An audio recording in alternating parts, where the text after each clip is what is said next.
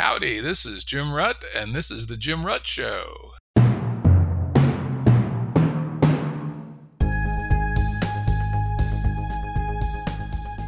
Listeners have asked us to provide pointers to some of the resources we talk about on the show. We now have links to books and articles referenced in recent podcasts that are available on our website. We also offer full transcripts. Go to jimruttshow.com. That's jimruttshow.com. Today's guest is Sam Bowles, research professor at the Santa Fe Institute and professor emeritus at the University of Massachusetts.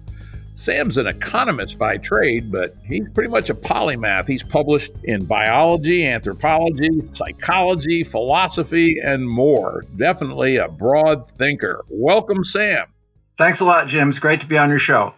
Yeah, it's great to catch up again. Yeah, Sam and I overlapped a bit at the Santa Fe Institute back in the double aughts, and it's great to reconnect.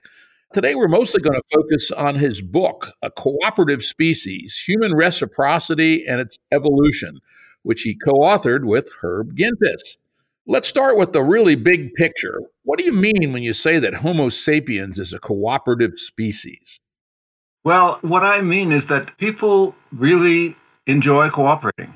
Human beings, compared to other animals, are very, very good at it. We cooperate in very large numbers with total strangers to achieve common ends. Sometimes we do this consciously, as for example, when we go to a demonstration uh, or we work together on a common project. Sometimes we do it unwittingly. For example, when we exchange goods in a market to our mutual benefit. We're just excellent cooperators. The only other species that cooperate on the scale that humans do are the social insects. And I'd like to draw a really big distinction between us and them. They cooperate for entirely genetic reasons.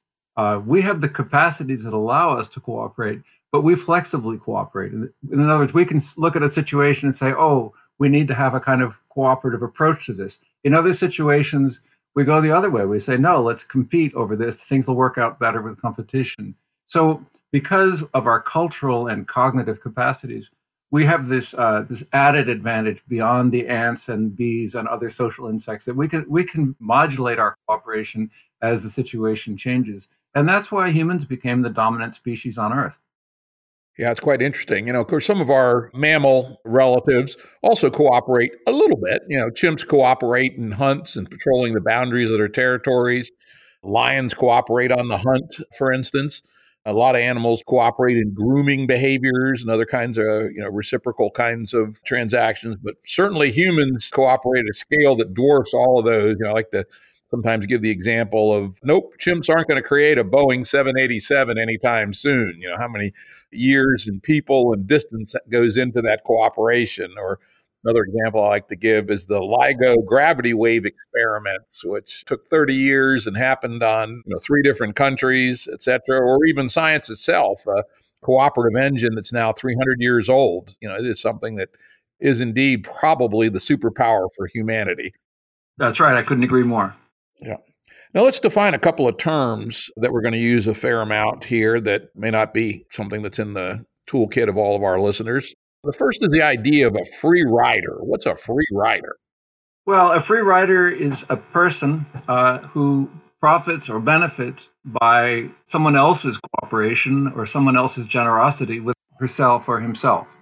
Uh, so, for example, imagine a couple of students working on a biology project they're going to get a common grade, uh, and one does all the work and the other one doesn't. Well, the one who didn't work is called a free rider.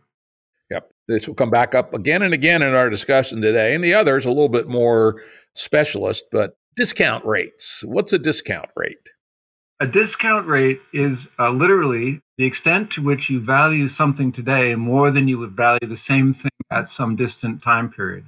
So, for example, uh, you would ask somebody, uh, how much would you pay for this meal if it, you could have it right now? And the alternative would be, how much would you pay for that meal? Very same meal, you got a, a firm promise you can get it, but it has to be a week later. Now, people typically are much more willing to pay for something now than they are later, and there are good reasons for that. But the rate at which we discount the future, that is how much less valuable that is to us, uh, is what's called the discount rate. And that discount rate is a it's a it's a subjective thing. It's what it's how we feel about the future, but it also has biological and uh, other roots that are not uh, simply subjective. Yeah, and of course it varies by person and circumstance. You know, a person's on the verge of starvation, it's going to have a very high discount rate for cheeseburger now versus cheeseburger a week from now, but a overfed American may have a very different discount rate. Yeah, the evidence on that is really astounding. Uh, most animals have extremely high discount rates, meaning the stuff now is really important and the stuff down the road is not so important. Now, part of that is because the likelihood that they're going to be around later is less than it is with humans because most animals don't have the longevity of humans. So, obviously, one reason why you might discount the future is you're not going to be there uh, or you don't think you're going to be there. And the other reason is you're just myopic. You can't imagine how much you're going to enjoy that meal in the future uh, because of our incapacity to think of things in a visceral way if they're removed from us either by distance, spatial distance, or over time. Yeah, it's also possible. The cognitive science, an area that I actually do some work in, is that the cognitive science of temporality of time. Humans have a pretty good sense of time. You know, even pre-literate humans, non-mathematical humans, have a fairly decent analog sense of time. It's not so clear how much time sense other animals have. It may be something that came pretty late to the day in evolution. So they literally just may not be able to do anything like a realistic comparison. They just, everything gets overwhelmed by the current signal, and the future is essentially meaningless. You don't have the machinery for temporality. But anyway, let's hop in now to the material we, we're going to cover from the book.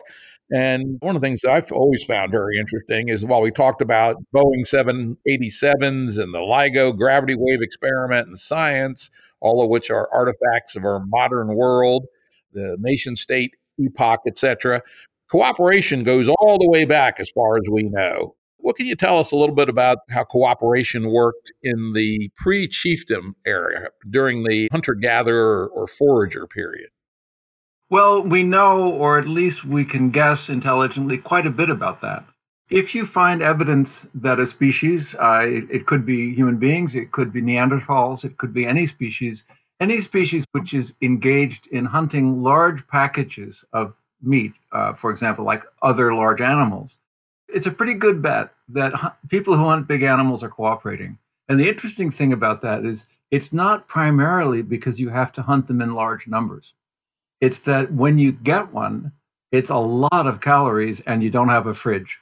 So you have to have some way of sharing the stuff around. So the economics of hunter gatherer survival is uh, males uh, hunt large animals often or other large packages like large uh, uh, collections of honey.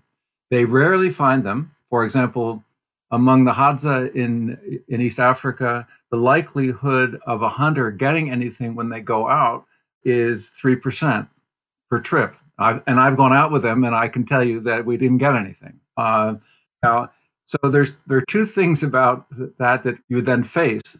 You're not going to get anything most of the days. Therefore, you have to be able to share somebody else's meat. And the other thing is when you do get something, you can't really use it.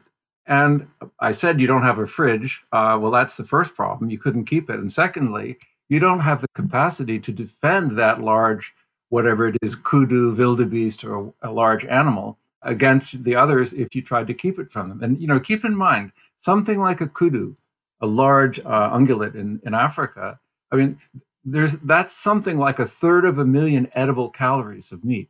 Uh, so that's a huge amount of food. Um, so we we think that our ancestors, hunter-gatherer ancestors, did a lot of big game hunting and cooperated. And we also we also see some evidence of their constructing things which help them cooperate, like large traps and devices to lure animals or guide animals into some place where they can uh, they can catch them. The last thing that uh, is a little more indirect. There's very little evidence that our ancestors had hierarchical social structures like governments or uh, kind of uh, status hierarchies.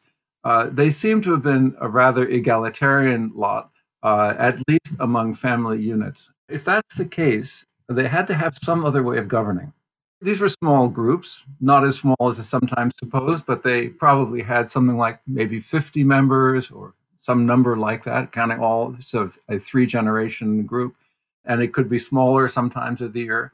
But they would govern presumably as modern day or 20th century and 19th century hunter gatherers do by consensus and endless talking. Uh, and that's what we observe. These groups talk endlessly, and some people are more persuasive and speak more, and some speak less, and so on. They come to an agreement about such thing as well. Should we move? We're, we're not actually uh, getting what we need to eat here. Should we move, and if so, where? Processing that information. So there are all these kinds of cooperation in sharing food, in getting food, uh, in making decisions, and finally, uh, of course, a group that didn't cooperate couldn't possibly defend itself against other groups. And uh, w- one of the things that is very likely is that our ancestors were quite frequently engaged in hostile conflict with other groups.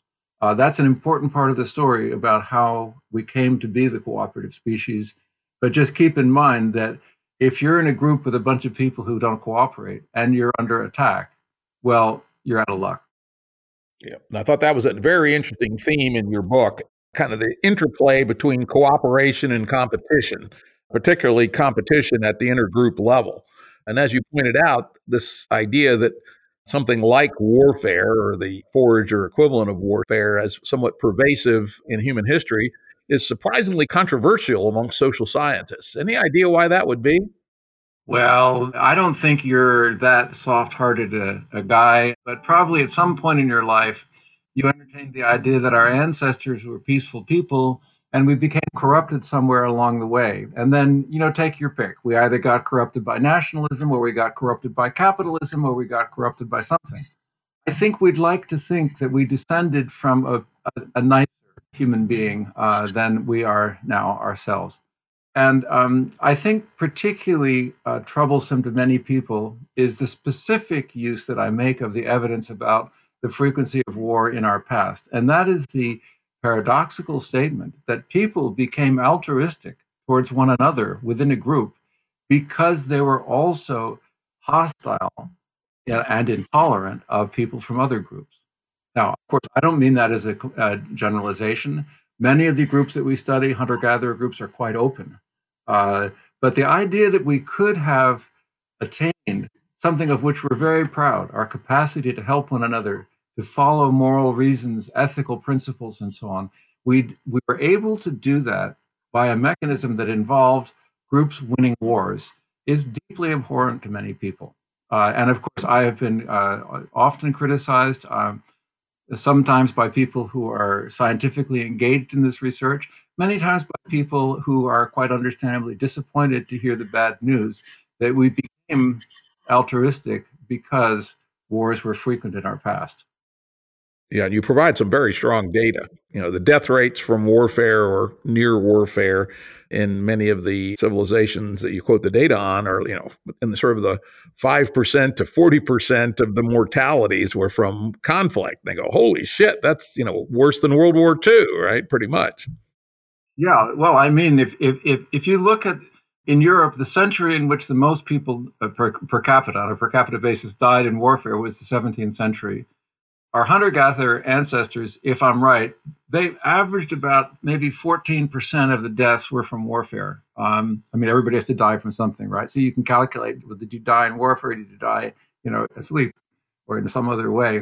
14%. I could be I could be off on that by quite a bit. But it's interesting that the evidence that I got from archaeological data and from ethnographic data from a fairly large number of studies uh, was really quite consistent. So um, that's a huge amount of deaths. I mean, we've never experienced anything like that. If, if you take a short period of time, like if you looked at the Soviet Union and Germany during the Second World War, both of whom suffered huge casualties, of course, then you'd have more. But that's cherry picking. I mean, take a long swatch like a century and you won't find anything like that. So, yes, our past was a, a warlike past. And I don't say this to say that we were disposed to be warlike. I mean, think of the conditions. In the past, uh, up until the last 11,000 years, the, the climate was extraordinarily volatile. You had shifts of 10 degrees centigrade over a period of a thousand years. I mean, just just for reference, we're deeply, deeply worried now about a shift of two degrees centigrade. Uh, had some big shifts even shorter than that. Now, imagine what that means. As the weather changes and it gets cooler or warmer, and of course other things change too, the animals on which you subsist move, and you've got to move too. Now, how much do you move? Well, you have to move huge distances to accommodate the kind of climate shift that I just mentioned. Would involve taking a trip on foot from Cape Town on the southern tip of Africa all the way up to Mombasa on the Kenyan coast, almost uh, almost up to Ethiopia, Somalia. So that's how much we would have to migrate north and south to accommodate those temperature changes. On the way, you meet other groups who are also looking for a new place to live. So our past was not that, okay, we have this place over here and two valleys over, you're there, and that's been that way for, for five generations. Yeah, sure, occasionally we have a little dust up about something.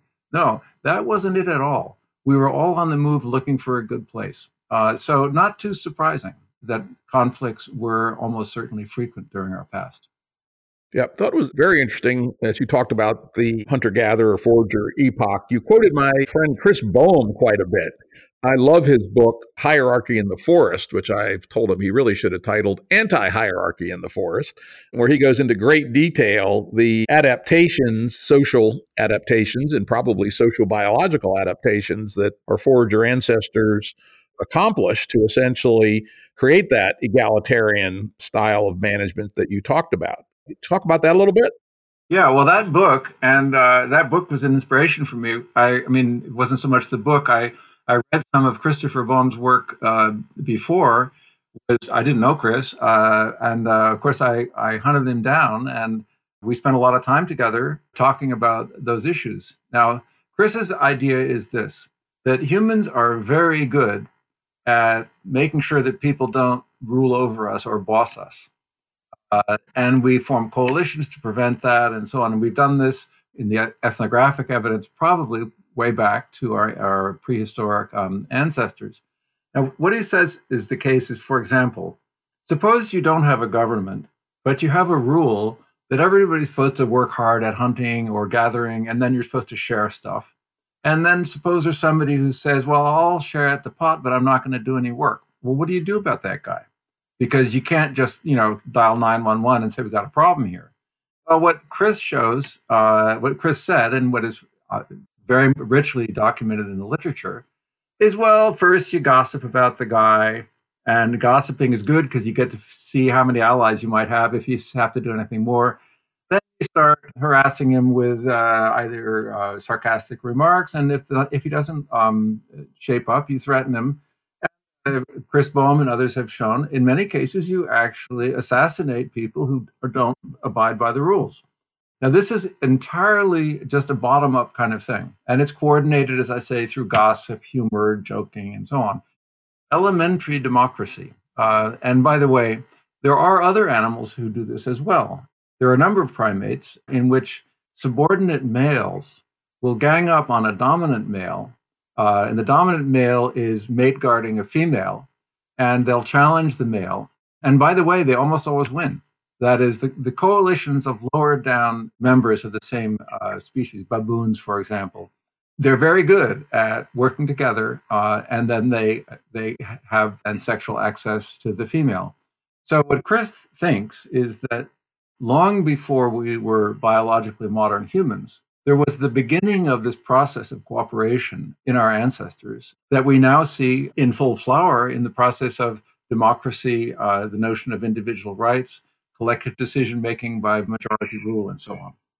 And he also makes, I always thought, the interesting and somewhat ironic point that well, maybe yeah, baboons can cooperate in groups to overthrow the alpha, but not so in chimpanzees, our closest relative, or generally speaking, the alpha will hang in there for quite a while because he can beat two betas probably. However, as Chris points out, two human betas with spears can certainly kill the alpha human. And so the development of weaponry may well have been the tipping point that allowed humans to escape our biological heritage of dominance hierarchy, as in chimps and even to a lesser degree bonobos, and establish this much more egalitarian way of living. Couldn't be more right. The ability to kill at a distance it had it played a huge role in uh, the evolution of human uh, society.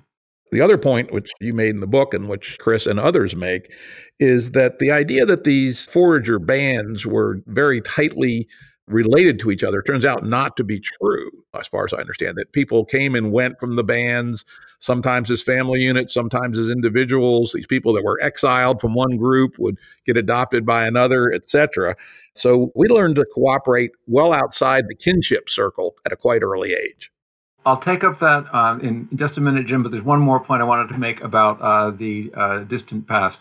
The idea that humans uh, always were a cooperative species is uh, in my mind, questionable. We probably developed our ability to cooperate uh, slowly in stages. Uh, some people have thought that it probably um, had to do with the development of our capacity for language, and that certainly is part of it to lay down what are some of the expectations. But there's a big event in uh, human prehistory, which is the peopling of the entire world, uh, of the entire human world, by some groups from somewhere in Africa uh, people used to think the Rift Valley. Now people think it could be somewhere along the, the Indian Ocean um, uh, coast in South Africa near Klasies River. But what happened was really astounding.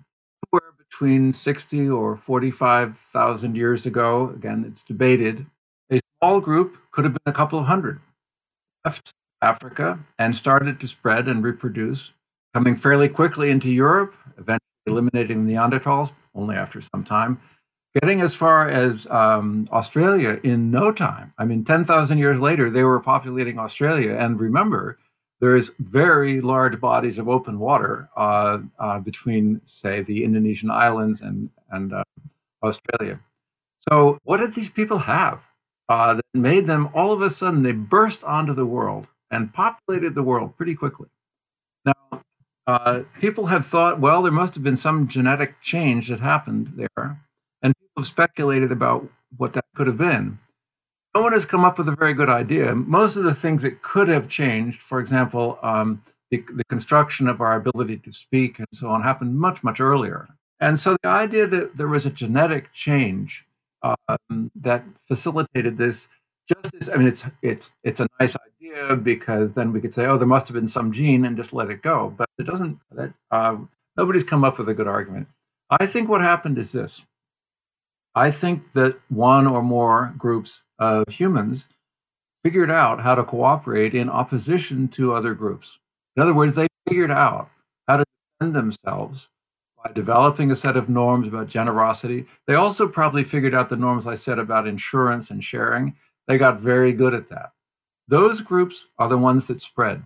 Now, how do we know that? Well, we know that some of the groups, for example, around the Klasies River, they were hunting gigantic animals. There's evidence that they hunted uh, an animal, what's called today the Cape buffalo, which is 2,000 kilos of animal. Um, so these were obviously good cooperators. So my my guess is that this explosion of modern humanity into the world that uh, that took place tens of thousands of years ago could have been promoted by the thing we did well was cooperating within the group and defending ourselves or aggressing against others.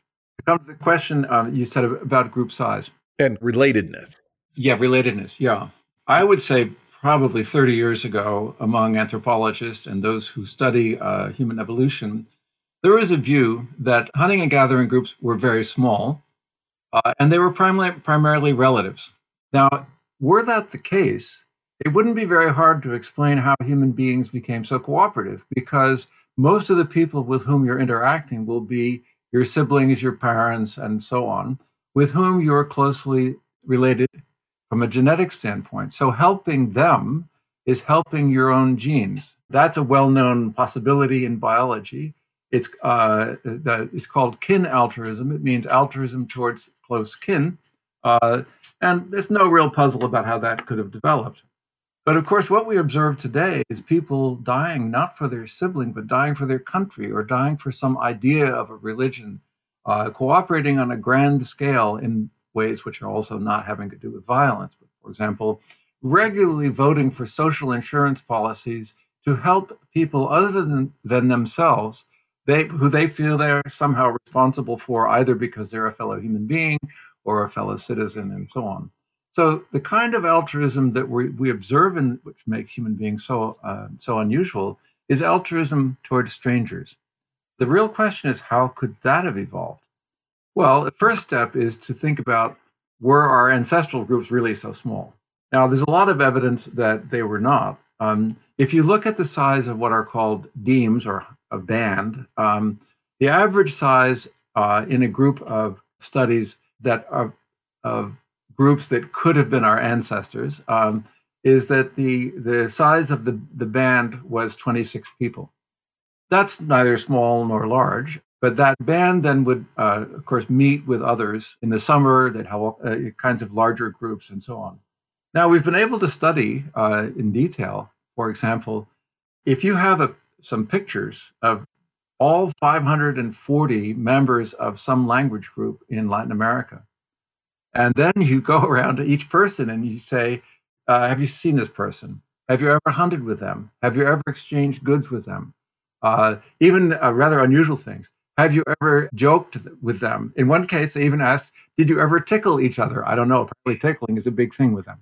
And what was remarkable is that in this group, uh, the Ache, there was a tremendous amount of contact between people. There, uh, so the effective amount of people you're dealing with is really quite large. So that then poses the problem. People are helping each other, even though they're not related or not related very closely. That's the problem that I set out uh, to try to, to figure out many years ago. Uh, it seemed to me a puzzle. Uh, and um, I had always been interested in how humans come to want uh, the kind of things that we want. In economics, we say uh, that has to do with the evolution of preferences. And in biology, we tend to talk more about behaviors. But I wanted to know how that changes over time. So I thought, well, that's a really hard problem, isn't it? And um, that's when I started asking around, well, who's ever studied this thing? And that's when I met Chris Boehm, and that's where I met Marcus Feldman, who's also associated with the Santa Fe Institute, uh, and Robert Boyd uh, is also associated with the Santa Fe Institute. Um, and that, that's what really kicked off this project. How could altruism have evolved?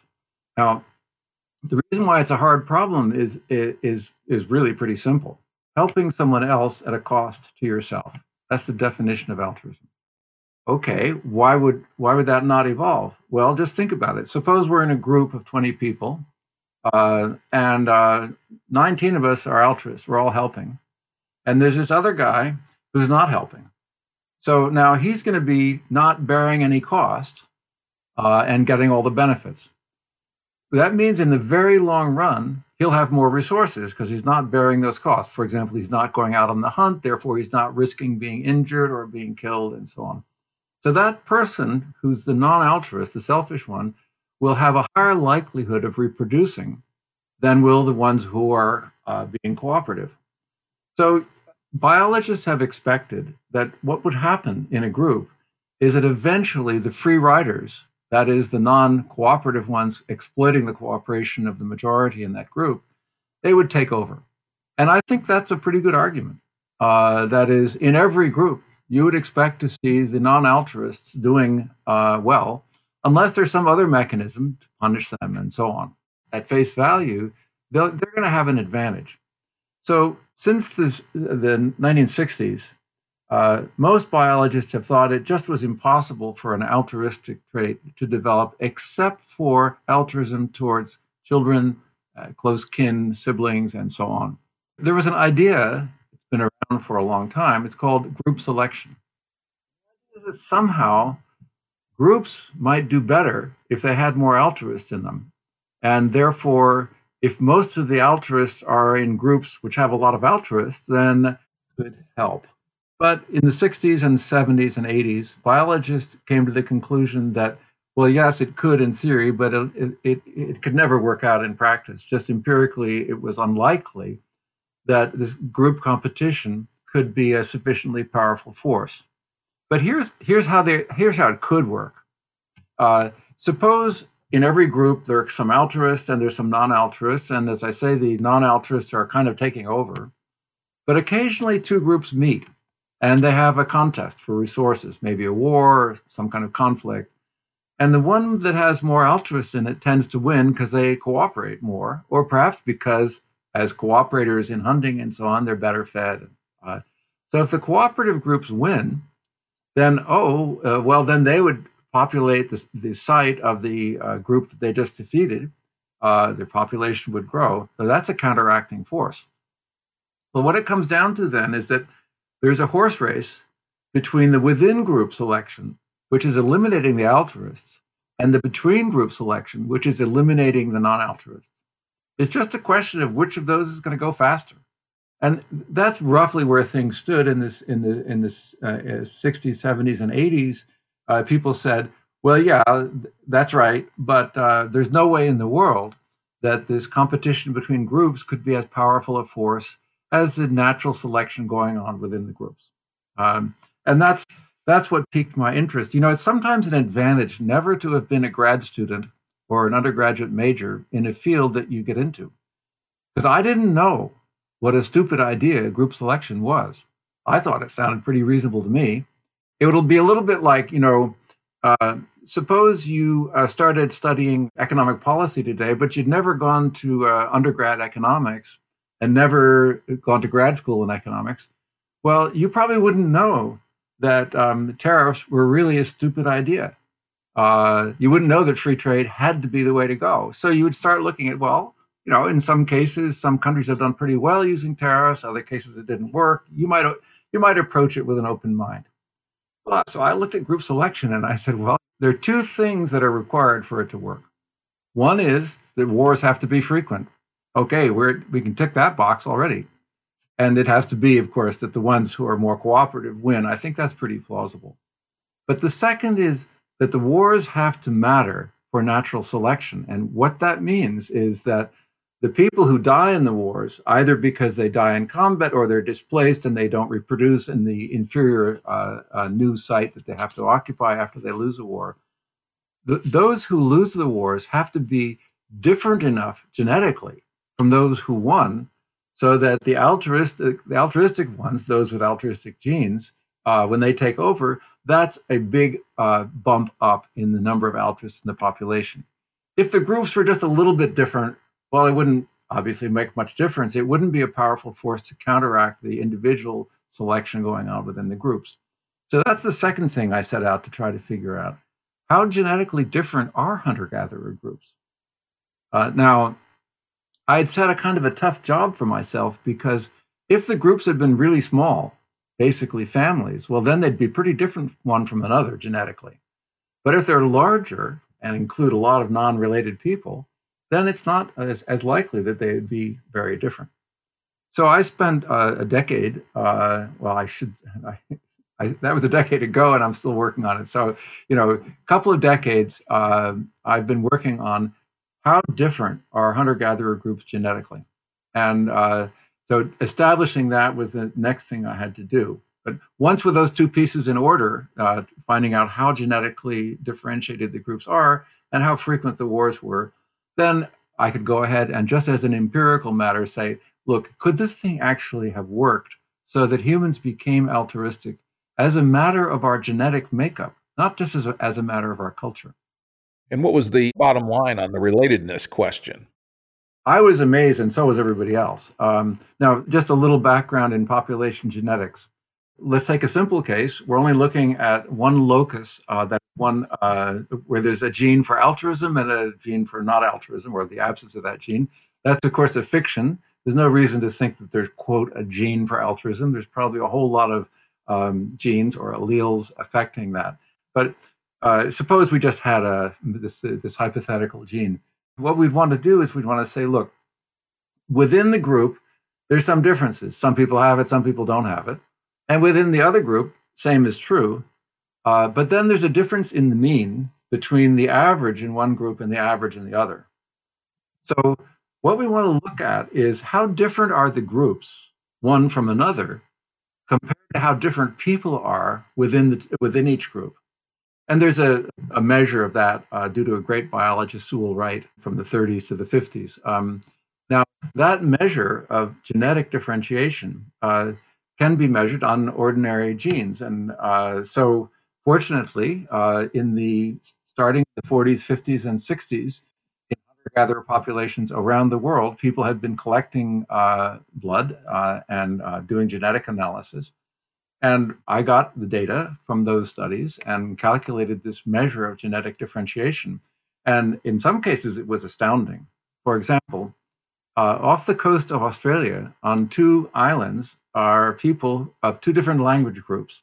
Uh, you can see the islands from each other, and both of them used to go to the mainland. And I suppose they may have intermarried. It couldn't have happened very often, however, because the level of genetic differentiation between the people of these two islands was of the same magnitude as the level of genetic differentiation be- between either one of those and groups in uh, Siberia, for example, and far, far distant places. So there was something going on which meant that groups were maintaining some genetic separation sufficient so that groups really were very different. Now, that's turned out to be controversial uh, uh, because it's an, it's an essential part of showing that group selection can work. And uh, I, there are still many biologists. I think, I think it's safe to say that biologists who have been educated in the last decade or two understand that group selection is no longer in the doghouse. Uh, it's now uh, a, uh, an important part of the evolutionary toolkit by which you understand how some behavioral traits may have evolved. Uh, but those educated earlier still have the view that, well, you can forget about group selection. It just doesn't work as a matter of empirical fact. And that's why I published a series of papers in the Journal of Theoretical Biology, uh, in Science, in Nature, in a total of three or four papers in Science, also the Proceedings of the National Academy of the US. I had to publish these things in the top journals of the scientific fields because they really were quite surprising. Uh, but I think it's, uh, I don't think that, um, I, I, think both the frequency of war and the separateness of the groups is something which is, uh, we can be reasonably confident of. That being the case, it's quite likely that we would have developed not only uh, genetic predisposition towards helping each other, but also defining ourselves as a group different from the others. So the altruism um, my, my co-author, Jung-Kyoo Choi, a, a Korean scholar, we coined the term parochial altruism. Something parochial means narrow-minded or closed-minded about outsiders. And so we use the term sort of jarring and maybe offensive to some people. Parochial altruism is you're altruistic towards the people uh, in your locality, who you call us, uh, and not necessarily towards uh, outsiders. Now, the question then is so now we're talking about two loci, two genetic locations in which there could be a gene for altruism or not, and there could be a gene for this parochialism or intolerance of outsiders or not. And then the question is suppose you had just altruism as a gene, but no parochialism. So basically, people were tolerant, they never had wars. We showed, well, that didn't work. Uh, it can't work. I mean, we showed that through simulations, but also it's pretty easy to show through standard mathematical methods in population genetics that that would not work. And think about the opposite. Suppose you had a possibility of being parochial but not altruistic. That also wouldn't have evolved. Uh, what, what evolves jointly is the capacity to help one another and to distinguish between us and them and be willing to carry out violence against the outsiders. Now, that's a kind of a remarkable thing. That is, there could be, this is called coevolution, these two traits of humans. Uh, now, you ask, if you ask me, well, do you know that we're genetically predisposed to be either altruistic or parochial? No, of course I don't know. There is no evidence of any such gene. What I was doing and what I've been doing for the past, I guess, three decades is trying to show that the arguments about how there could not be a genetic predisposition towards altruism are false. Whether there is or not is another question. I was simply trying to clear the decks and to eliminate the, I think, false biological arguments that human beings could not be genetically predisposed to uh, altruistic behavior towards um, uh, towards each other. Now, the other thing about the limits of this population genetic reasoning is the following. I think one of the reasons that people get upset uh, when I talk about parochial altruism in war is that um, people think that because this long history of warfare and competition and also helping each other because that's our legacy. People think it has to be our destiny. And of course, that is absolutely untrue. Uh, human beings are a cultural animal, and we've shown tremendous capacities to change how we behave towards each other, uh, to completely reboot. Uh, now, that's a wonderful thing about humans. I'll give you a couple of examples. Um, but uh, so the idea that we have genetic capacities, if we do, to be parochial, simply means, oh, better watch out for tribalism because that could be just below the surface. I completely agree with that. But it can be contained. But think of all the other things that are just below the surface. For example, sexual desire towards a stranger and the desire to have uh, sexual pleasure just because it's pleasure. Well, we just don't do that. But you think we don't have a genetic predisposition to have sexual pleasures? Uh, of course we do. Uh, and, and it doesn't even come up. It doesn't even come up except for psychopathic people and rapists and so on. That's what culture does. It says there's certain things that you'd like to do genetically, which you just don't do. Exactly. It's Hume's is ought thing, right? That you can't say because we have some historical biological tendency to X, then that's how we ought to live when we're perfectly capable of generating a culture which can diverge from our relatively mild, in many cases, genetic tendencies. You know, another one, another example, when you go back to the anthropological record, something like 10% of the deaths of males are the result of male homicidal jealousy, right? And we don't do that one too much anymore. Not zero, but we certainly don't suffer a 10% death rate amongst males from homicidal jealousy. We can learn. You know, one of the things that uh, that I take uh, a lot of hope from about humanity and our ability to uh, to to be a cultural animal and to overcome these hostilities. This will surprise you. What I take hope from is nationalism. Now, Nationalism has been the basis of a lot of wars, a lot of terrible deaths, and a lot of crimes have been committed on behalf of nationalism. So I'm not talking about that. I'm talking about the capacity of a nation to create a group of people who call themselves French. And they wouldn't even, uh, they had nothing to do with each other three or 400 years ago. They spoke common language. But take the case of Italy. Uh, they called themselves Italians, but they barely could understand each other. And they certainly didn't like each other. Now, the modern nation, America, is the same. That is, we've created a nation out of people who come from entirely different origins and so on, who in other circumstances would have been at war with each other. Uh, and in some cases have been uh, conflictual even within the United States. But we've created an idea so that people are willing to live their lives on behalf of other people uh, who are really completely different. Uh, and what's the reason for that? Well, they're our neighbors. They're Americans. I mean, when you think of the people, I mean, I think often of 9 11, when I think of the, the first responders, mostly firemen, uh, entering the building, knowing the building was going to come down. And I mean, that's unbelievable. They didn't know the people in the building. They did it because that's the kind of human being they wanted to be. Uh, now we have that capacity. We've done it again and again. If somebody told me when I was growing up, uh, in the in the 40s and 50s. Somebody told me that we are going to have an African American president in the year 2008. I would have said, "What are you smoking?" That's amazing. Now, do I think that racism is over in America? I'm sorry, uh, I don't think it's over. But we have the capacity to do things we haven't ever done before, and I think we have the capacity to address that one too within America today. Yeah, that's definitely the case that we seem like we can do it. And, you know, you point out nationalism, and the other, of course, the other even broader one are religious affiliations where people say, I'm a Christian or I'm a Muslim or I'm a Hindu, and they can identify with each other, you know, even a larger scale than nationalism. And then the question is, can we ever get to the level where we say we are humans, right? The humanist perspective. Yeah, well, I mean, it's it's interesting. I I think the us and them distinction is is really important. We do lots of behavioral experiments uh, in things like what are called public goods games, in which some people can cooperate and other people can free ride on them, and then you see how people function in those settings.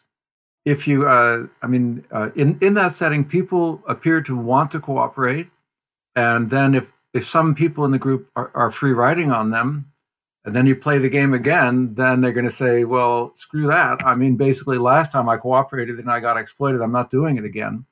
So eventually, cooperation unravels uh, in those in those games. However, if you complicate the game a little bit, like having uh, Group A, Group B, and Group C, and they're all playing this public goods game, and then the one who does best uh, gets the highest payoffs uh, is going to get a special prize from the experimenter. In other words, the ones that cooperate are going to be the, the, the winners. Once you introduce competition b- between the groups, oh, they cooperate like crazy because it's just like nationalism or something. So now let's think about that. Um, what is it? I mean, in the past, I think I've been able to reach out to you as a fellow human being because we we thought there was something else out there that opposed that were, was opposed to us and that brought us together and stressed our commonality. Uh, and that tended to be some other human being uh, or some other threat from you know from some external threat and so on.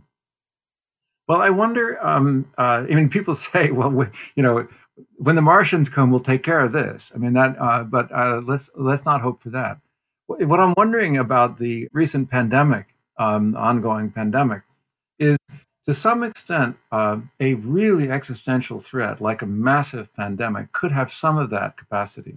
And indeed, there have been I mean, really heroic uh, measures uh, undertaken by people taking great risk in the medical profession, first responders, and uh, and so on, and you, people working in grocery stores and, and so on.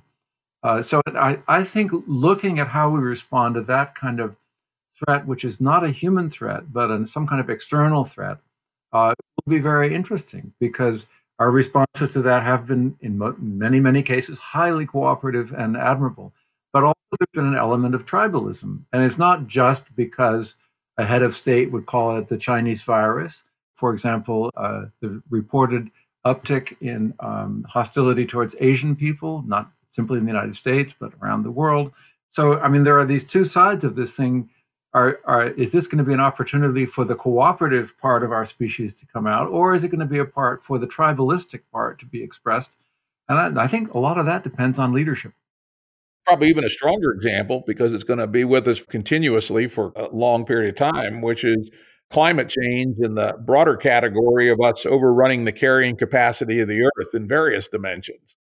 I was thinking the same thing, Jim. That, you know, that's the big one. And we're going to be facing that. And when I say we, I don't mean we and then there's somebody who's not we. We're all, I mean, that that's going to affect the world in common. And to an important extent, climate change is uh, what you might call an equal opportunity problem. It's going to affect everybody. Now, it's going to affect some regions more and some regions less, but not, no region is going to be unaffected by this. In a sense, that's good because some of the victories that have been made for uh, tolerance and so on, for example, the civil rights movement, really was a case that while there were a group of people who were being very poorly treated and continue in many ways to be poorly treated, who need to have uh, some uh, changes be made in the rules of the game. Okay, fine. That was a very powerful movement and continues to be a powerful force in uh, American society. But, you know, a lot of struggles went on for that to happen. Then I remember, you know, one day at UMass, University of Massachusetts, where I was then teaching, I noticed they were constructing ramps into all the buildings so they became, wheelchair access and uh, accessible. I thought, wow, that's fantastic. And, you know, it was everywhere. I mean, it happened in the course of, uh, you know, a very short period of time. And I remember I had seen the the uh, chancellor uh, actually going around the uh, campus in a wheelchair just as a to feel what it would be like. I thought, well, how did that happen? You know, of course, there had been very important movements of handicapped people, but nothing on the magnitude of the civil rights movement, and yet massive victories were achieved. But why is that? Well, I think part of it is handicaps everybody everybody's in a family with people with handicaps. Everybody you know as i say it's an equal opportunity problem. Nobody's exempt and therefore everybody has the capacity to put themselves in the shoes of some other person and say oh gee i can see what that's like. They don't even have to think it could have been me i think people are generous enough to just put themselves in the shoes of somebody else and say oh my god that would be really horrible if i couldn't get into that classroom yeah we got to do something about that so i think i think maybe climate change will bring out the cooperative capacities and our ability to put ourselves in other people's shoes because uh, there's there's going to be no group that really escapes the uh, the effects. Although tragically, some of the poorest groups in the world will bear the heaviest. Yeah, that's what unfortunately it looks like. Well, we've kind of popped up to very high level discussion, which I had in my notes for later, but let's now go down to kind of a low level of analysis, which you go into quite a bit in your book, and I know in some of your published papers as well, where you have used relatively simple but insightful games with people in various cultures that teased out how people think and how they are both similar and different, to what degree they cooperate, to what degree they compete, etc. Let's talk about those a little bit. Probably the most famous is the prisoner's dilemma. Could you define what that game is and maybe talk a little bit about what a naive analysis would say, and then we'll go from there? Great. The story about the prisoners is that there are two guys walking down the street in an affluent neighborhood and they're arrested and they have a housebreaking tools on them. That's really the only evidence that the uh, uh, officers have. And so they interrogate them separately. Each person is told if you'll just admit that um, you were burgling, well, your partner will, will be put away for a long period of time, but you'll get, you'll get off after a year. And suppose each of the prisoners thinks, well, you know, if none of us confess, then we're going to get out. But if the other one confesses, on, if the other one uh, rats on me, I'm going to get stuck, and so on. Well, the, the structure of the game is that uh, the, be- the best thing for you is to rat on the other guy because whatever he does, you're better off ratting on the other guy. That game really sort of posed a big problem for people who said, okay, so if neither of you confess, you're both going to go away for two years if I rat on the other guy, I go away for one and he goes away for four. And if we both confess, we both go away for uh, for four. Uh, well, I mean, obviously, I'm going to rat on him because I'm better off ratting on him than I would be no matter what he does. So that game is kind of a problem for people because it's so paradoxical. I mean, students really have to puzzle over it. The thing that's best for both of them, they shouldn't rat on each other, uh, is something which neither will do independently of what the other one does. Uh, now, of course, the understanding here is they can't come to some agreement beforehand that it would be binding on them. Now, so when when economists started using this game more than half a century ago, uh, the idea was, well, uh, it's pretty obvious what people are going to do. If there's some strategy in a game which in which your payoffs are higher, independently of what the other person does, that's called a dominant strategy. Uh, so that that's what you should do. You don't even have to know what the other guy did. So don't cooperate with the other one. Um, be a free rider. Rat on him. So when the game is played, a lot of people don't uh, don't uh, rat on the other guy. They cooperate uh, instead of cooperate is called don't rat on the other guy, and defect is called rat on the other guy. Um, so uh, when the game is played, a very substantial number of people just don't defect, and uh, very often they jointly don't defect and they get off um, and um, or they get a light sentence. Um, so now, why is that? Well, it's interesting if you play the game sequentially. So one person plays first, and then the other person plays. You get a very uh, interesting result. Uh, so suppose you're in this game, and I, you and I are playing, and let's say I'm selfish, but I happen to know that you're a kind of you, you think reciprocally. You're kind of a person who will, uh, it's kind of your kind of tit for tat. If Sam screws me, well, okay, i am going to take him to the cleaners. Great. I know that about you. Uh, I'm not a nice guy like you. I, am just watching out for myself. I think about this. Okay, well, uh, let's get out of the prisoner situation and just talk about some cooperation game. If I cooperate, then you're going to say, hey, Sam's a nice guy. I'm going to cooperate too. And if I defect, you're going to say, Sam's a jerk. I'm gonna uh, not. I, I'm gonna defect on him too. Okay, well that reduces the game to just two possible outcomes. One is we both cooperate, and the other is we both defect. So obviously, I'm I'm the first player in the game, even though I'm entirely selfish. I'm to cooperate. So what that means is, as long as there are a lot of people around, like the one I just attributed to you, the kind of tit for tat guy, the reciprocator, uh, the game is going to be played cooperatively a lot. And when when people when people talk about the game, when they defect on somebody else, it's not because they want to make a bundle in payoffs and so on. It's because they're so angry at the idea the other person is going to defect on them. So That game suggests that the fact that that game wasn't played the quote right way, according to economists, game theorists, uh, was a kind of a wake up call. But the real breakthrough in economics came in the 80s and 90s. I should say to my colleagues from sociology and particularly psychology, a lot of what economists discovered through behavioral economics in the 90s, uh, in the 80s, 90s, and later about human cooperation and about how we're not routinely selfish and amoral, psychologists and sociologists uh, have been saying all along. Uh, so it wasn't really big news to a psychologist if an economist came along and said, Oh gosh, I just discovered that human beings are not always selfish and sometimes we're ethical and we often care about others. But this was news in economics because mostly economists don't read psychology and sociology or anthropology. So they were not aware of those experiments that were done and the observations in other fields. But in the 80s and 90s, a set of experiments uh, uh, happened which really blew the lid off. And it was not a prisoner's dilemma. It was what was called an ultimatum game. And this, this game is really clever. Here's the way it's structured it's a sequential game, so there's a first mover. Suppose I'm the first mover and you're the second mover. Uh, the experimenter gives me a pot of money, and you know how much that is. It could be $100, it could be $1,000. I'm not kidding. Uh, or it could be $10. Uh, I mean, it's been played for large sums, small sums. So suppose the, the pot, which is what I got, is $100. Then the experimenter instructs me, and you hear these instructions. I now have the ability to send to you some part of that. I can send zero, I can send 100, I can send anything in between. But here's the hitch if you don't accept what I send, we both go home with nothing, pockets empty. If you accept it, that's what you get. Okay, now think like a game theorist. I'm the first mover. What should I do? Well, if you're an, you're an economist and you think everyone is selfish, here's here's here's how I reason. Well, okay, I'm selfish. Jim is selfish. It means Jim will accept a penny because a penny's better than nothing. He'll, if he rejects the penny, he gets nothing. So why would he ever reject a penny?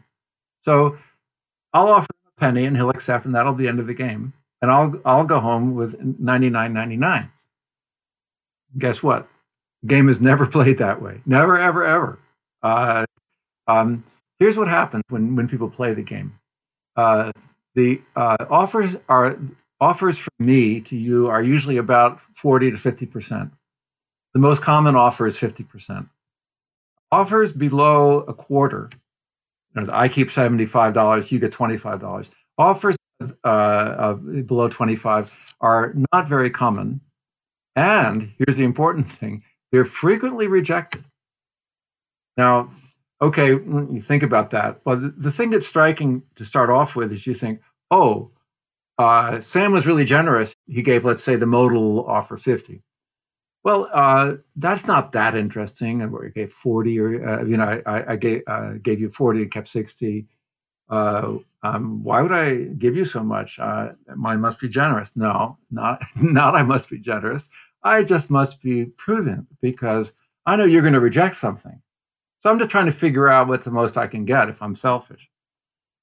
The interesting fact is not what I do, which is, you know, to give you 40 out of the 100. It's what you do which is you reject 25 if you think it's unfair because you just paid $25 to punish me and you got nothing you could have had 25 and uh, but you went home pockets empty just so that i would go home with my pockets empty too now that's amazing it happens again and again and again. And even when large sums are on the table people are willing to say no i'm not going to accept that.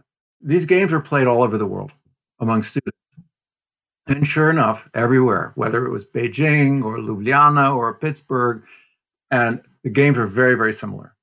So, sort of, no one ever published this, but just in the conversations I was having among my colleagues and people doing these experiments, well, wait a minute, maybe we're not genetically selfish.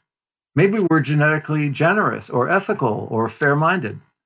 And uh, look, at how, look at how common all these results are some colleagues and I, anthropologists and economists, got together and we said, uh, that doesn't sound right to me. I really don't think this is just because everybody's the same all around the world. Uh, Anthropologists, as you know, make a living by studying how cultures differ. Uh, if they didn't differ, they'd be out of work. And so it wasn't that hard to find a group of fantastic anthropologists and other and also game theorists and others. And we met and put together this group and we went into the field. I mean the field. I mean we went to places it took two days to get to in a canoe in the Amazon. We went to places where we had uh, hunter gatherers or herders, uh, farmers uh, around the world, and we played the ultimatum game. Of course, we had to adapt the games so they could be done with illiterate people and so on. And we worked out a pretty good way of doing that. And we paid for large. I mean, we played them for large sums of money. We, I mean, basically the the pot that we were using would be the, roughly the equivalent of a day's work, uh, day's wages. In most of these cases, they didn't have any wages, but what the wages would have been in some nearby town or something. So the, st- the stakes are high enough. Uh, and what we found was amazing.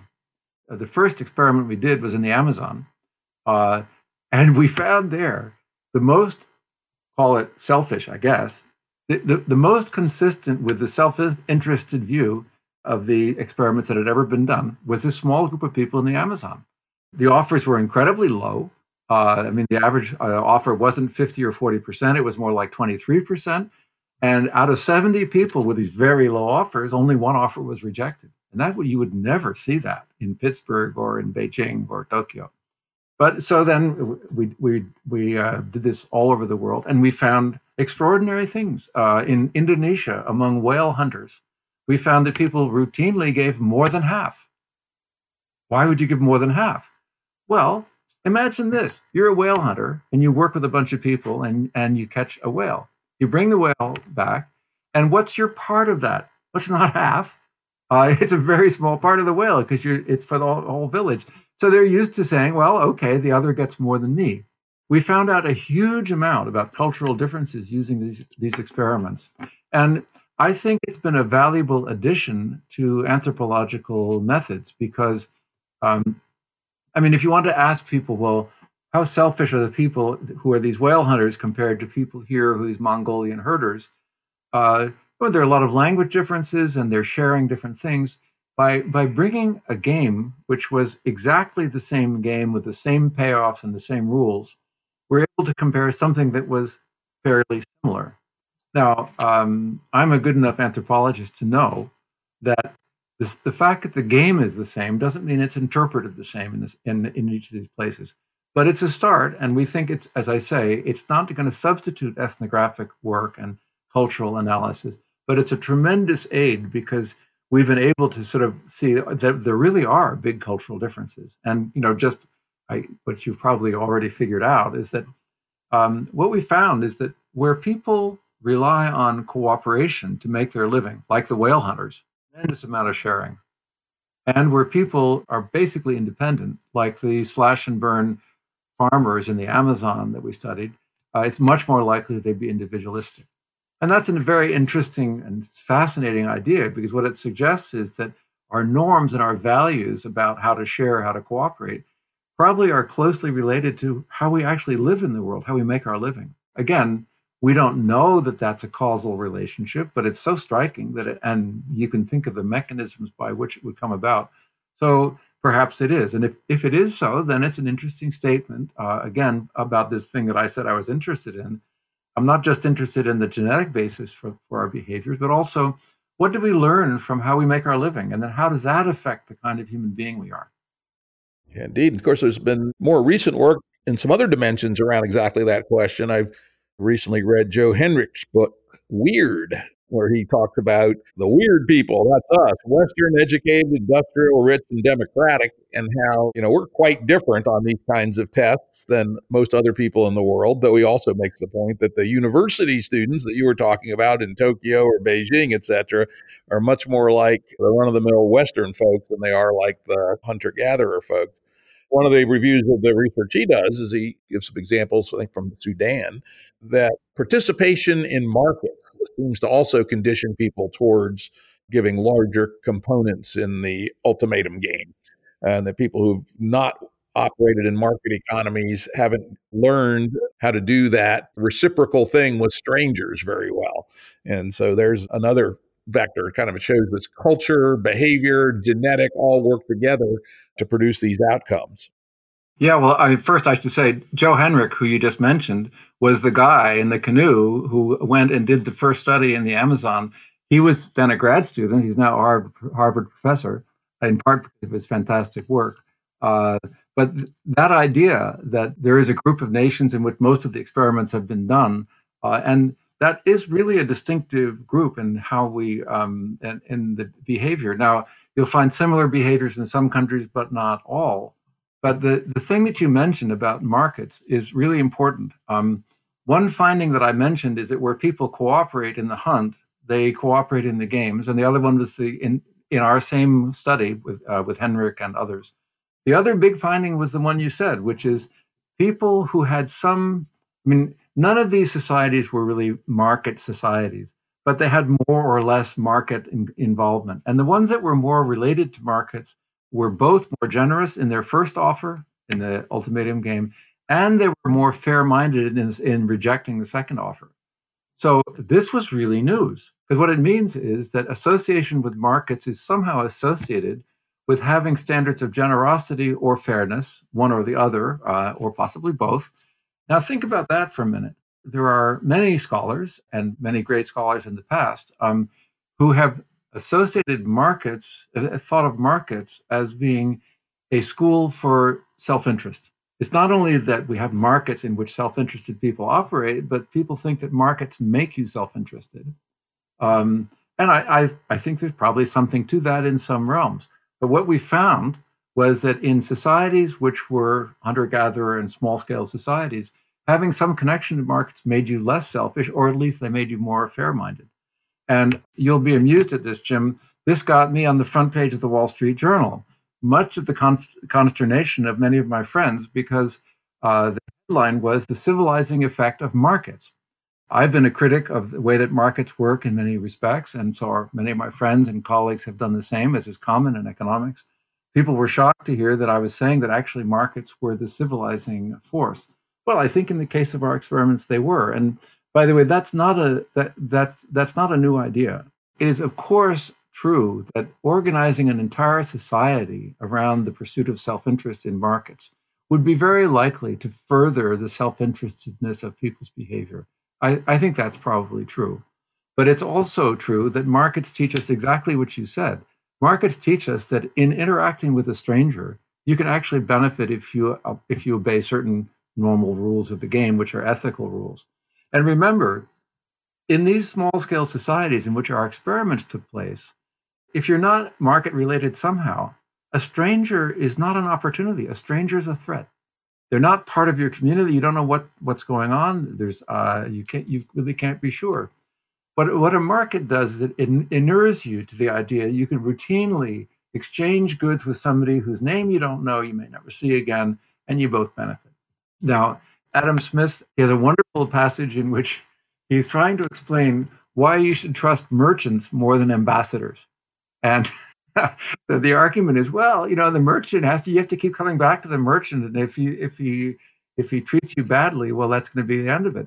The ambassador is basically is unaccountable to you, and uh, this idea has been around uh, for a long time. Voltaire visited the stock exchange in England uh, and uh, he says, wonderful passage. He says, What's going on here? We have Anabaptists and we have Catholics and we have Presbyterians and we have Muslims, and they're all exchanging stuff and they're cooperating. Um, after work, one goes out for a drink, the other goes to the mosque. How, how can it possibly be? So these people, he said, the, the only person they would call an infidel is somebody who goes bankrupt. I like it. I like it. And, you know, think there's an important aspect of economics which most people aren't aware of, which may well be what's driving this condition, which is called consumer surplus. You know, most people think that markets are dog eat dog, all about exploitation, and they certainly can be, particularly where we have market failures. But basic microeconomics shows us that other than the last person that was willing to buy X, most people that buy X are actually willing to pay more for X than it actually sells for and you draw the curves. You have the nice little triangle, which is the consumer surplus. So most of the time, when we're outside of conditions of market failure, you know, like monopoly or stringent licensing laws, et cetera. You know, most people should be happy with market exchanges and that they're getting more than they would, in theory, be willing to pay for. And that idea of consumer surplus is surprisingly little known in the general population. Yeah, it's a it, it's an important concept, and uh, I mean the basic fact about market interactions is that, with a, a few exceptions which are reprehensible, market interactions are voluntary. Now, if they're voluntary, it means that both people expect to gain, uh, and so there's there's something there's some gain to be had. And the, the question about how markets work, or more generally, how the rules of the game of society work, has to do with making sure that all of these possible mutual gains are exploited somehow. That means avoiding market failures. And secondly, then finding a way that those gains uh, can be shared between the producers and buyers and so on. So there, there are two parts to every exchange. The exchange happens because of the potential for mutual gain. But then there being a mutual gain, the question is who's going to get it? So, for example, in the case you said, the first person who bought the, the first thing, well, he, he benefited a lot. He valued it uh, for a lot more than the price and so on. Now, if the seller can price discriminate and figure out how to charge everybody the maximum thing that they would pay for it, then it's not going to be the consumer surplus. It's going to be the seller's surplus. So that's just an example to say that um, this opportunity for common benefit is always mediated by the rules of the game that we're playing. And uh, very often people institute rules of the game to try to make their slice of the pie larger in ways that make the pie smaller. And that's that's an ongoing problem in society. We have to find a way to exploit gains and then to share them fairly enough so that the, the game can go on. Absolutely. In fact, I will confess, back in my hard ass businessman days, I was a bit more analytical than most. I used to try to educate my folks on the theory called map the demand curve, which is exactly that to figure out how we can price discriminate. It's not easy, but if you can figure out how to do it, it's a hell of a good way to make some money, more than you should. But well, and also, I mean, I, I don't, I don't mean to exculpate you for your uh, your bad old days, but uh, if you could have perfectly price discriminated, uh, charging from everyone the uh, maximum that they would uh, pay, um, then even if you were a monopoly, uh, you would have avoided the market failure because essentially the reason the reason why a monopoly is a market failure is because the monopolist has to sell at the same price to everybody, and uh, if they're liberated from that, they're going to keep on selling down to where the last guy is just willing to pay a penny more than the cost of producing the last good, and then there's market failure. But of course, then the monopolist gets all the gain. Yeah, that's the interesting thing because it's certainly not good from a public welfare perspective, but it's very profitable if you can do it. Let's hop back up to Prisoner's Dilemma a little bit because you mentioned this idea from Adam Smith about the ambassador and the merchant.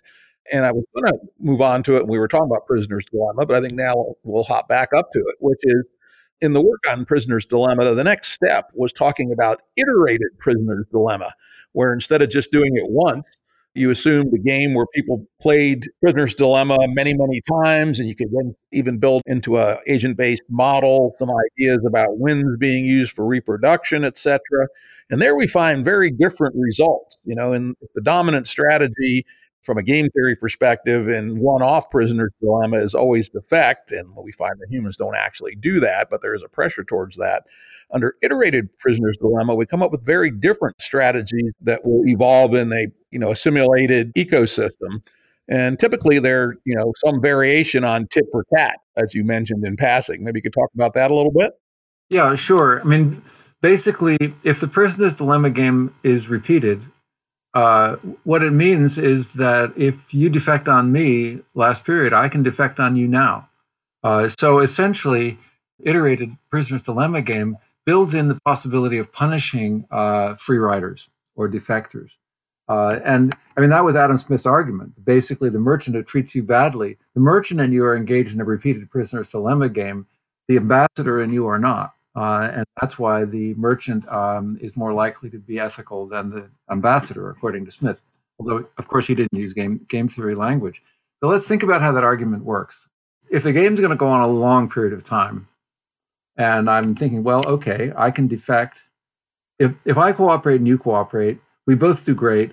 for the whole game until it's over, and that's that's fantastic. If we both defect, which is be the dominant strategy, the strategy each of us would follow if we're being selfish, well, then we'll get much less. Now, the temptation is, I think, well, maybe I can get away with defecting on Jim the first round. So I'd get a lot in the first round, and you'd get nothing or a little. But then what? Well, then you defect on me. Either you defect for the whole rest of the game, or at least you defect once. Uh, now, you mentioned tit for tat. Tit for tat is a fantastic strategy. What it says says is the variant of it that seems to be a really winning strategy is called nice tit for tat. The tit for tat stuff is easy to understand. What's the nice? The nice is cooperate on the first round. Open yourself up to being a sucker. Just be nice the first round. And then on the next round, do whatever the uh, your your fellow player did on the previous round. That's the tit for tat part. Well, that's a very good strategy. And uh, what happens is, of course, faced with the fact that you may get punished if you defect on somebody, or sh- almost surely will get punished, people will cooperate, both cooperate in the first round, and then because of tit for tat, they'll cooperate until the game is over.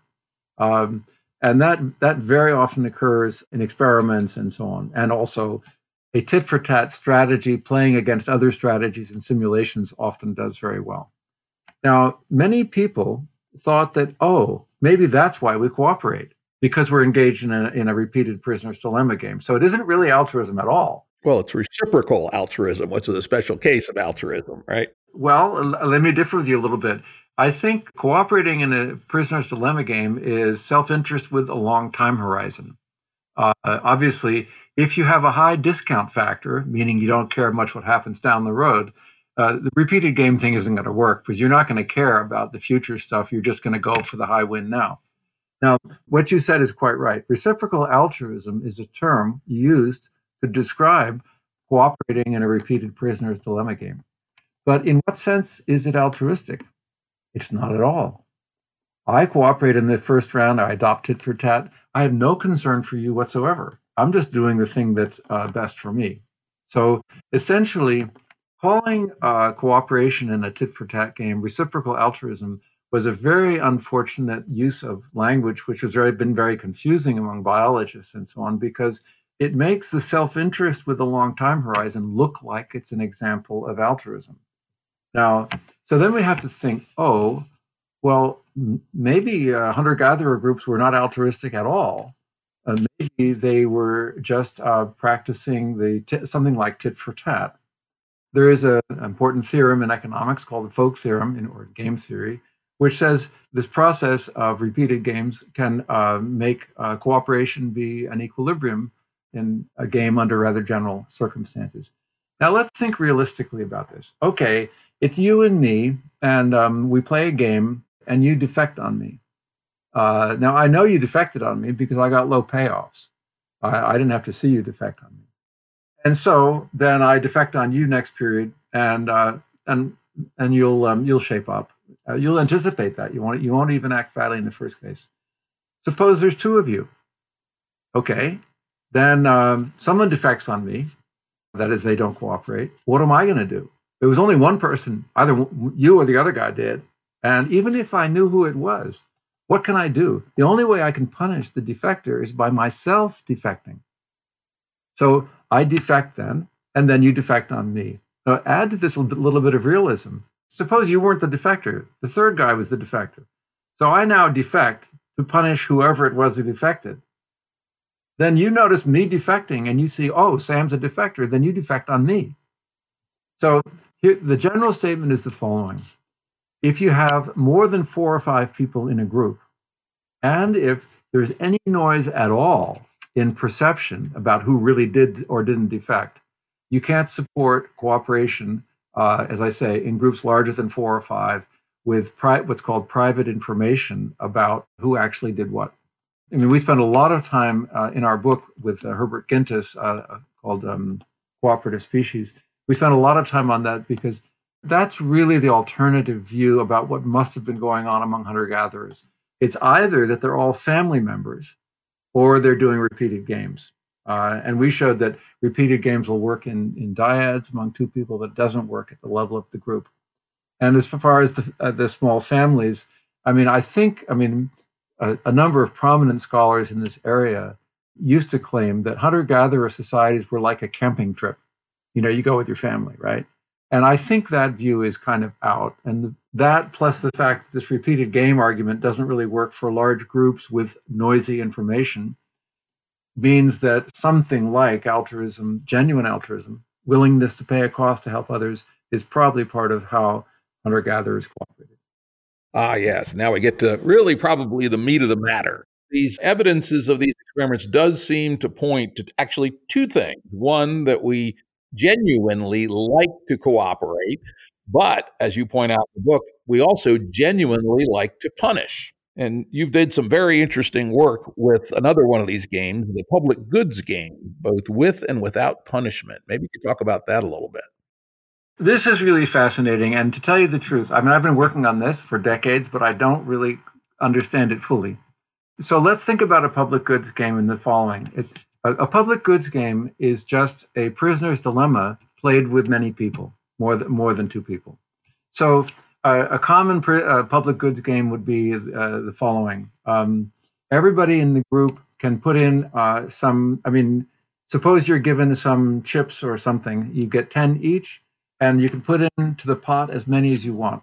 After everyone's put them into the pot anonymously, uh, then the experimenter uh, doubles what's in the pot and then distributes it equally to everybody.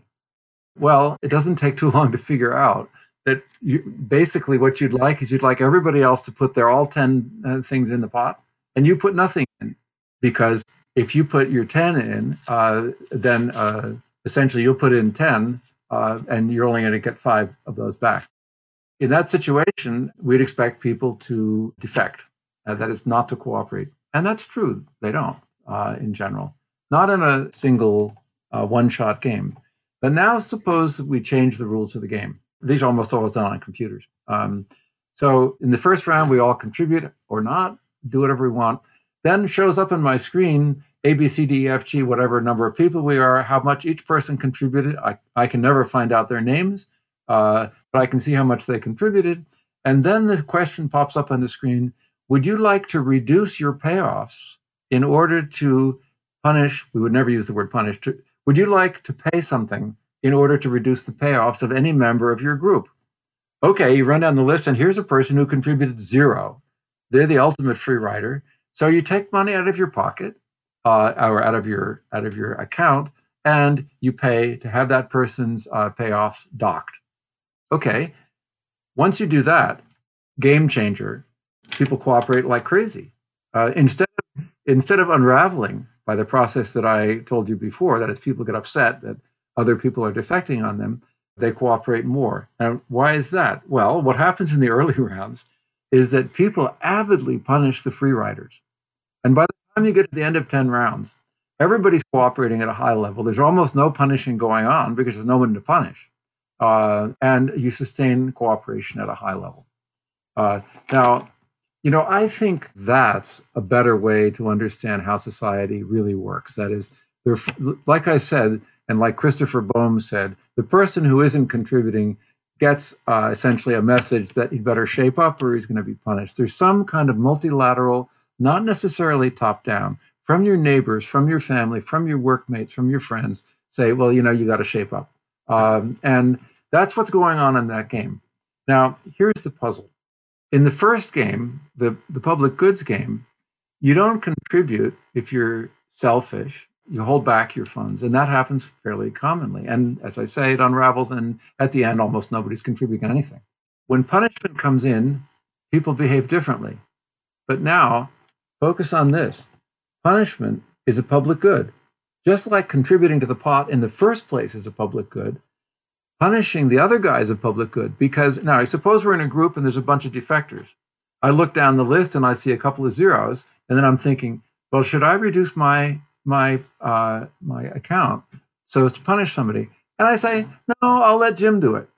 Right? Let the other guy do it. So I can free ride on your punishment just the way I would free ride on your giving to the public good.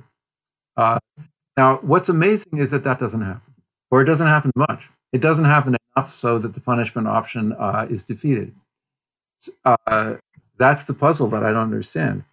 People who, in a public goods game, the standard public goods game, act selfishly and don't contribute. When it comes to the punishment stage, they go crazy punishing uh, the low contributors. Figure that one out. Uh, now, I th- another possibility: human beings have developed, perhaps genetically, so as to be very angry about violation of social norms.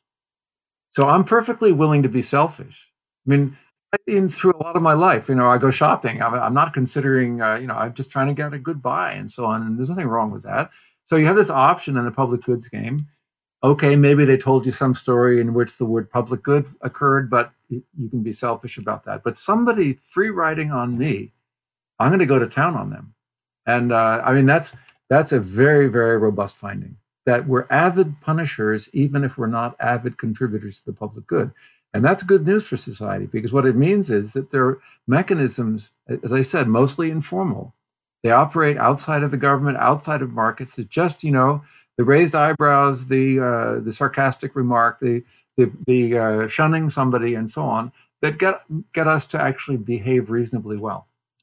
And if we go full circle, that's back to Chris Boehm's operating system for the hunter gatherer band, right?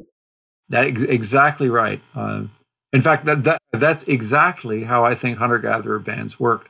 I, I, think it's useful to think of hunter gatherer, you know, as a typology. It's too few. Of course, there's a lot of heterogeneity. People are very different. But suppose there are three kinds of people.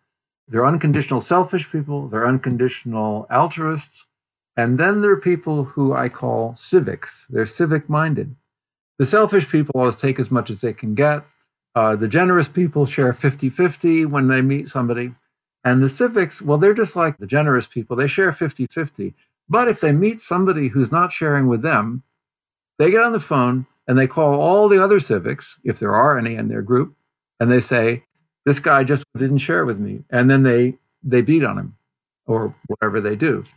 Uh, now that's a, that's an interesting model because what it says is that you can have a society in which they're mostly civics, and anytime a selfish person comes along, they don't do very well because the first time they try to take something, all the rest of the civics gang up on them, and that's it for them. But if there are no civics in the population and one or two civics come in, they're going to lose because they're going to always be essentially calling up maybe the one or two other guys and they're going to be fighting with this person who's grabbed something and they're going to occasionally lose those battles. So, in that kind of society, you could have essentially, I'll call it a, a, a world according to Rousseau, uh, the French philosopher or Swiss, in which there's a community of people who are responsible for each other and for maintaining order in a, bi- in a multilateral, decentralized way. That's the civic society. But there's also the Hobbesian society, in which you have the selfish people uh, uh, essentially just grabbing and fighting with each other, you know, grabbing from each other and occasionally exploiting a, uh, a sharer. And that's also can be an equilibrium. And you can see the civics are going to have a hard time getting in there because they're going to be just too many selfish people to punish. Um, and I think that's kind of a reasonable model of our distant past. And w- what I think is probably true is that most hunter gatherer societies were civic. Uh, they wouldn't have worked very well if they didn't. Occasionally, they'd make a conversion to this kind of uh, war of all against all, the Hobbesian idea. But then those groups would be kind of malfunctional or dysfunctional, and they would come up against a civic group in some kind of contest. And then that would be it for them because they wouldn't win the contest because they basically wouldn't be cooperating. And that's a kind of a modeling way of describing how I think why hunter gatherer society could have sustained itself uh, as a cooperative and consensus based uh, society. And I think it's a big, big mistake to think that our ancestors were primarily altruistic. It's much too simple. If we'd been just altruistic, I think it wouldn't have worked. We had to be we had to be willing to engage in the punishment activity, as you mentioned in the public goods game. Again, I mean, you know, it's it's kind of embarrassing for somebody who has not only appreciated uh, ethnography but spent a fair amount of time studying and visiting and being part of uh, ethnographic societies. It's a travesty to say we're going to describe this as a three type population in the model. But I think it, it, it, gets at what's really going on. And it's very nice because what it suggests is that um, maintaining order is an essential part of a decentralized society, and it can't be done by altruists. I actually love that. And we probably should wrap up here. We've kind of gone on. I wish we had more time, but it's been great. And, you know, again, this is something I find interesting because I'm involved in some, you know, radical social change organizations. And unfortunately, from my perspective at least, some what I'd call utopians think that we can live in a world of all altruists, but I don't think that works. Let me tell you one thing about that. I, I, didn't say it because it'd be too hard to understand, but what unravels the civic uh, equilibrium is is not the selfish ones; it's the sharers. Because if all you have is civics around, uh, then the civics and the uh, you know sharer comes along, and they're behaviorally identical to a civic because there's there's nobody grabbing their stuff, and so nobody's fighting. Well, if through genetic drift or any or migration or whatever, enough of the altruist ones, the unconditional sharers, get in the population, and the number of civics gets small enough, then all of a sudden the selfish ones can take over by exploiting uh, the altruists. There get to be a lot of the selfish ones, and at that point there aren't enough civics around to to police them. So it's the altruists who un- uh, unravel the civic society. I mean, I don't want to say this on the air. I hope you're not going to. Well, this is on the air. We're still on the air. I haven't wrapped it up yet. Go, go for it. I think this is important and true, by the way. Look, altruism is, is essential to a decent society, but it has to take a civic form of being willing to uphold social norms with respect to others and not simply unconditionally generous towards others. That is, I don't think that a kind of unconditional altruism is a model. I mean, I, I appreciate very much uh, altruistic people, but I don't think that's the behavioral basis by itself of a good society. I strongly agree. Let's wrap it right there. Thanks, Sam, for a wonderful show. Yeah, I enjoyed it a lot. Production services and audio editing by Jared Janes Consulting. Music by Tom Muller at modernspacemusic.com.